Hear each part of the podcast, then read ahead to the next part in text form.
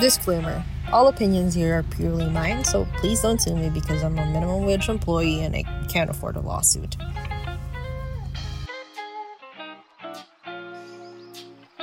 And welcome to the very first episode of Queerly Bro Love It, the podcast where I diagnose rich men with homosexuality and offer my unsolicited insights and opinions on BL series.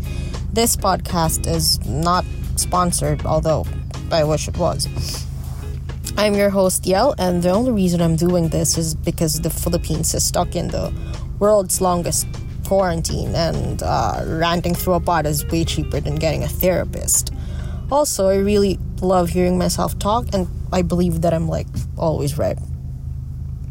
So, if you click into this pod and expected to listen to the nuances of LGBT plus media and the critique of portrayals of same sex relationships, you're partially wrong. I mean, I'll try to be insightful and informative, but that's kind of boring. And honestly, I'd rather talk about freeing these BL actors than from the glass closets they're stuck in than the problematic plot lines of most of these series that we watch.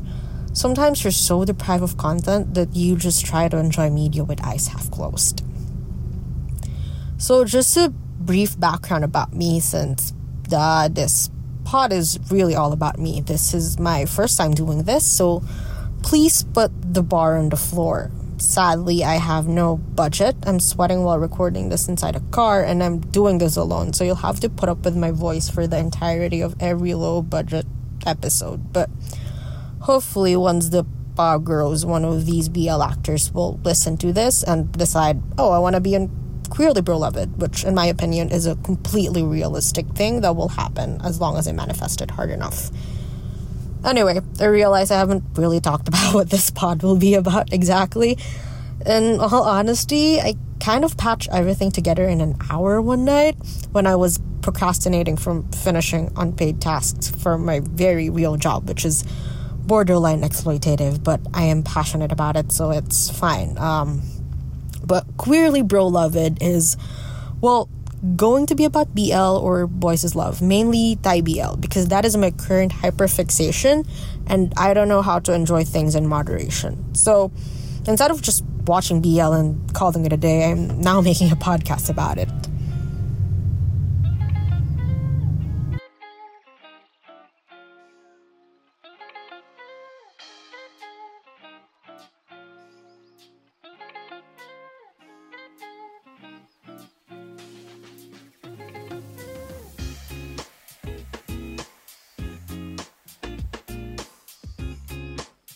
Every week, we'll begin with a segment where I talk about BL current events, gossips, things going viral on BL Twitter, everything under the BL sun. Like, just these past couple of days, it seems like a lot of things happened. If you're living under a rock or without any stable and accessible internet, which is a thing, because there's definitely internet inequality in a lot of countries, especially third world countries with insufficient infrastructure for telecom. Uh, you may have missed the fact that GMMTV sued Twitter users for spreading malicious information about Bright and Gun.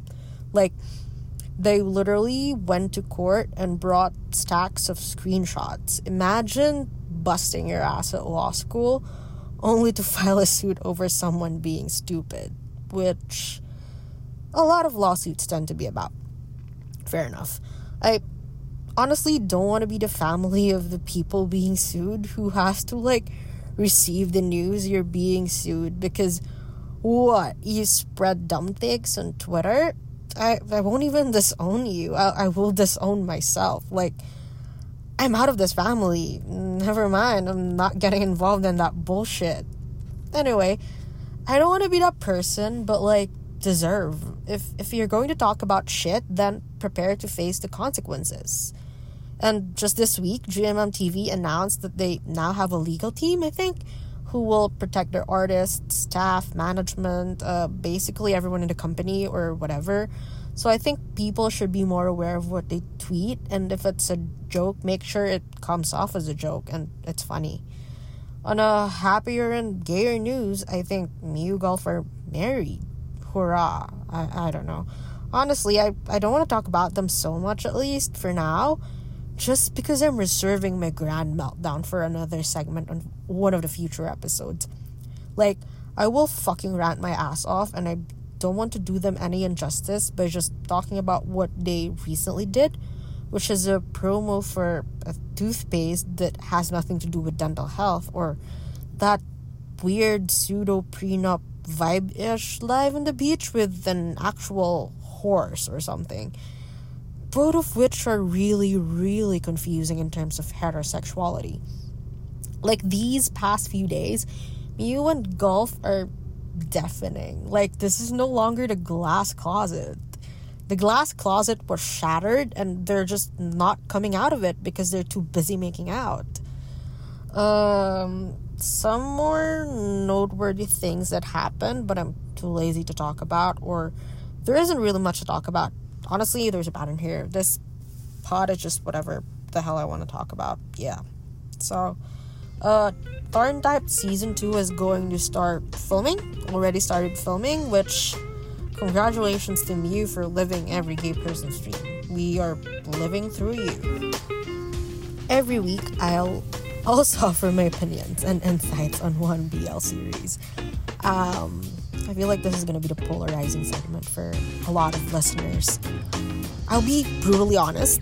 I'll review it because I'm clearly the authority on that and I'm very knowledgeable about it. Not really, but it will be fun. I'll talk about the series itself, like the plot and the acting and the chemistry, and just be judgmental, I guess, which is what I normally am anyway. Um, I assume since you're listening to this, you at least have a vague idea what BL is. But since this is the first episode, I I think we should try to like dig deeper into the genre to like limit what kind of content will be on this pod. So BL or boys love is essentially a very specific genre of romance that's about two boys. I mean, it's very obvious. It started in Japan, I think, or at least a lot of articles I read place the origin of the genre in Japan.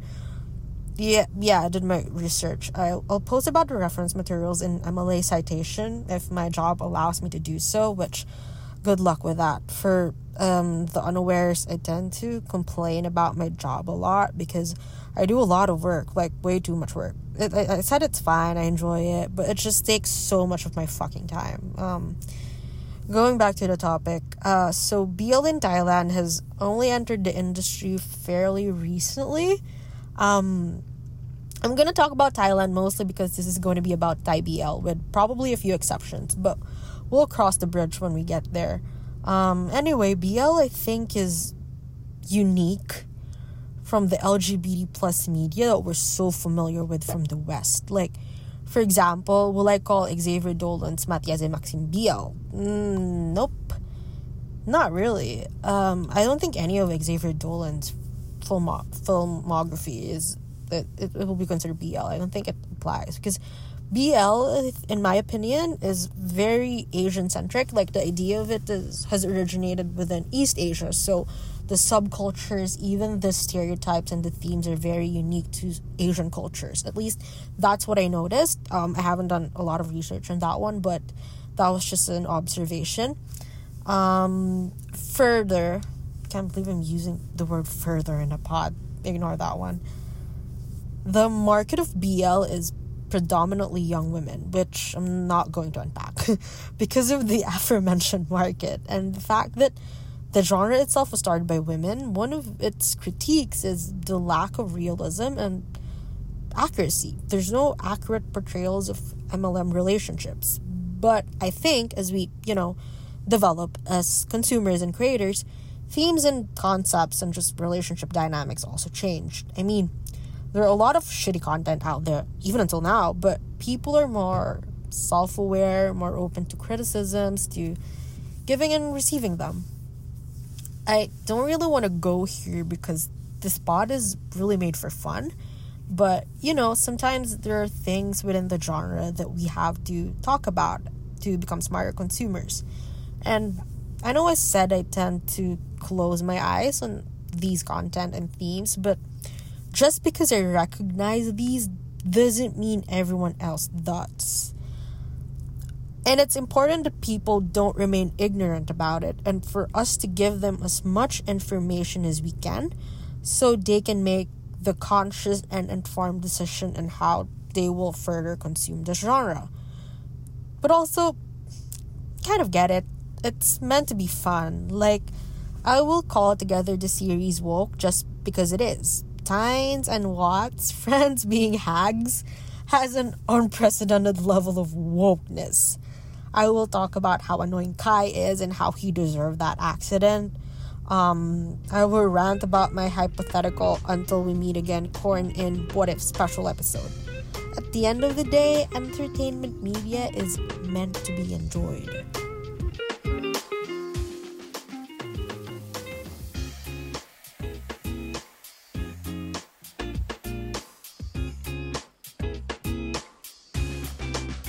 Also, per week, we'll have what we call the Real Real, dissecting real as in R E E L couples and real as in R E A L glass closets. Uh, for the uninitiated, for the straight listeners out there, glass closet is a term when, you know, uh, LGBT plus people are not out, but like you know they're LGBT plus. Like it's very obvious. That's what it means to be in the glass closet or when you're glass closeted. Case in point, for example, I'm gonna use a Western example, but this is very, very prominent and very, very timely. Richard Madden, twink magnet Richard Madden, is in the glass closet. He's only in the glass closet, I think, because of the Marvel series or something, but whatever. Um, anyway, this is going to be my f- favorite segment. Um, if there's one thing I enjoy, it's talking about homosexual yearning and longing, speculating about people's sexualities, and projecting myself to the object of my hyperfixation. Is this healthy? Eh, probably not, but until I can afford a therapist, these men will be homos. Like, I've utterly convinced myself that some of these people are not straight, and no one can change my mind. God can personally come down and give me these actors straight cards, and I will not believe her. I mean, shipping is so fun. Who else but me will come up with which couple perfectly fits St. Vincent's You're the only motherfucker in the city who can handle me? Who else but me will diagnose which half is the Pylades skinny and which half is the Orestes Guinea. Like, I firmly believe that if the ship can't fit the I'll take care of you, it's Rottenberg. Not to me, not if it's you dynamic. Don't ship it at all. These boys is to me what Ben Whishaw is to Anne Carson. Like, I will cast you, Gun ATP, for the Thai Sage adaptation of Norma Jeane Baker of Troy. GMM TV, call me. I will cast him. like, as an equal opportunity lover, not only am I gonna talk about quote unquote canon ships or those that are blatantly being sold to us, whether in series or in real life, I'm also going to talk about ghost shipping. For those who know me, you know what I'm talking about. I love ghost shipping. It's like playing The Sims, but better. You pick two people and put them together and hope that they don't burn the house down.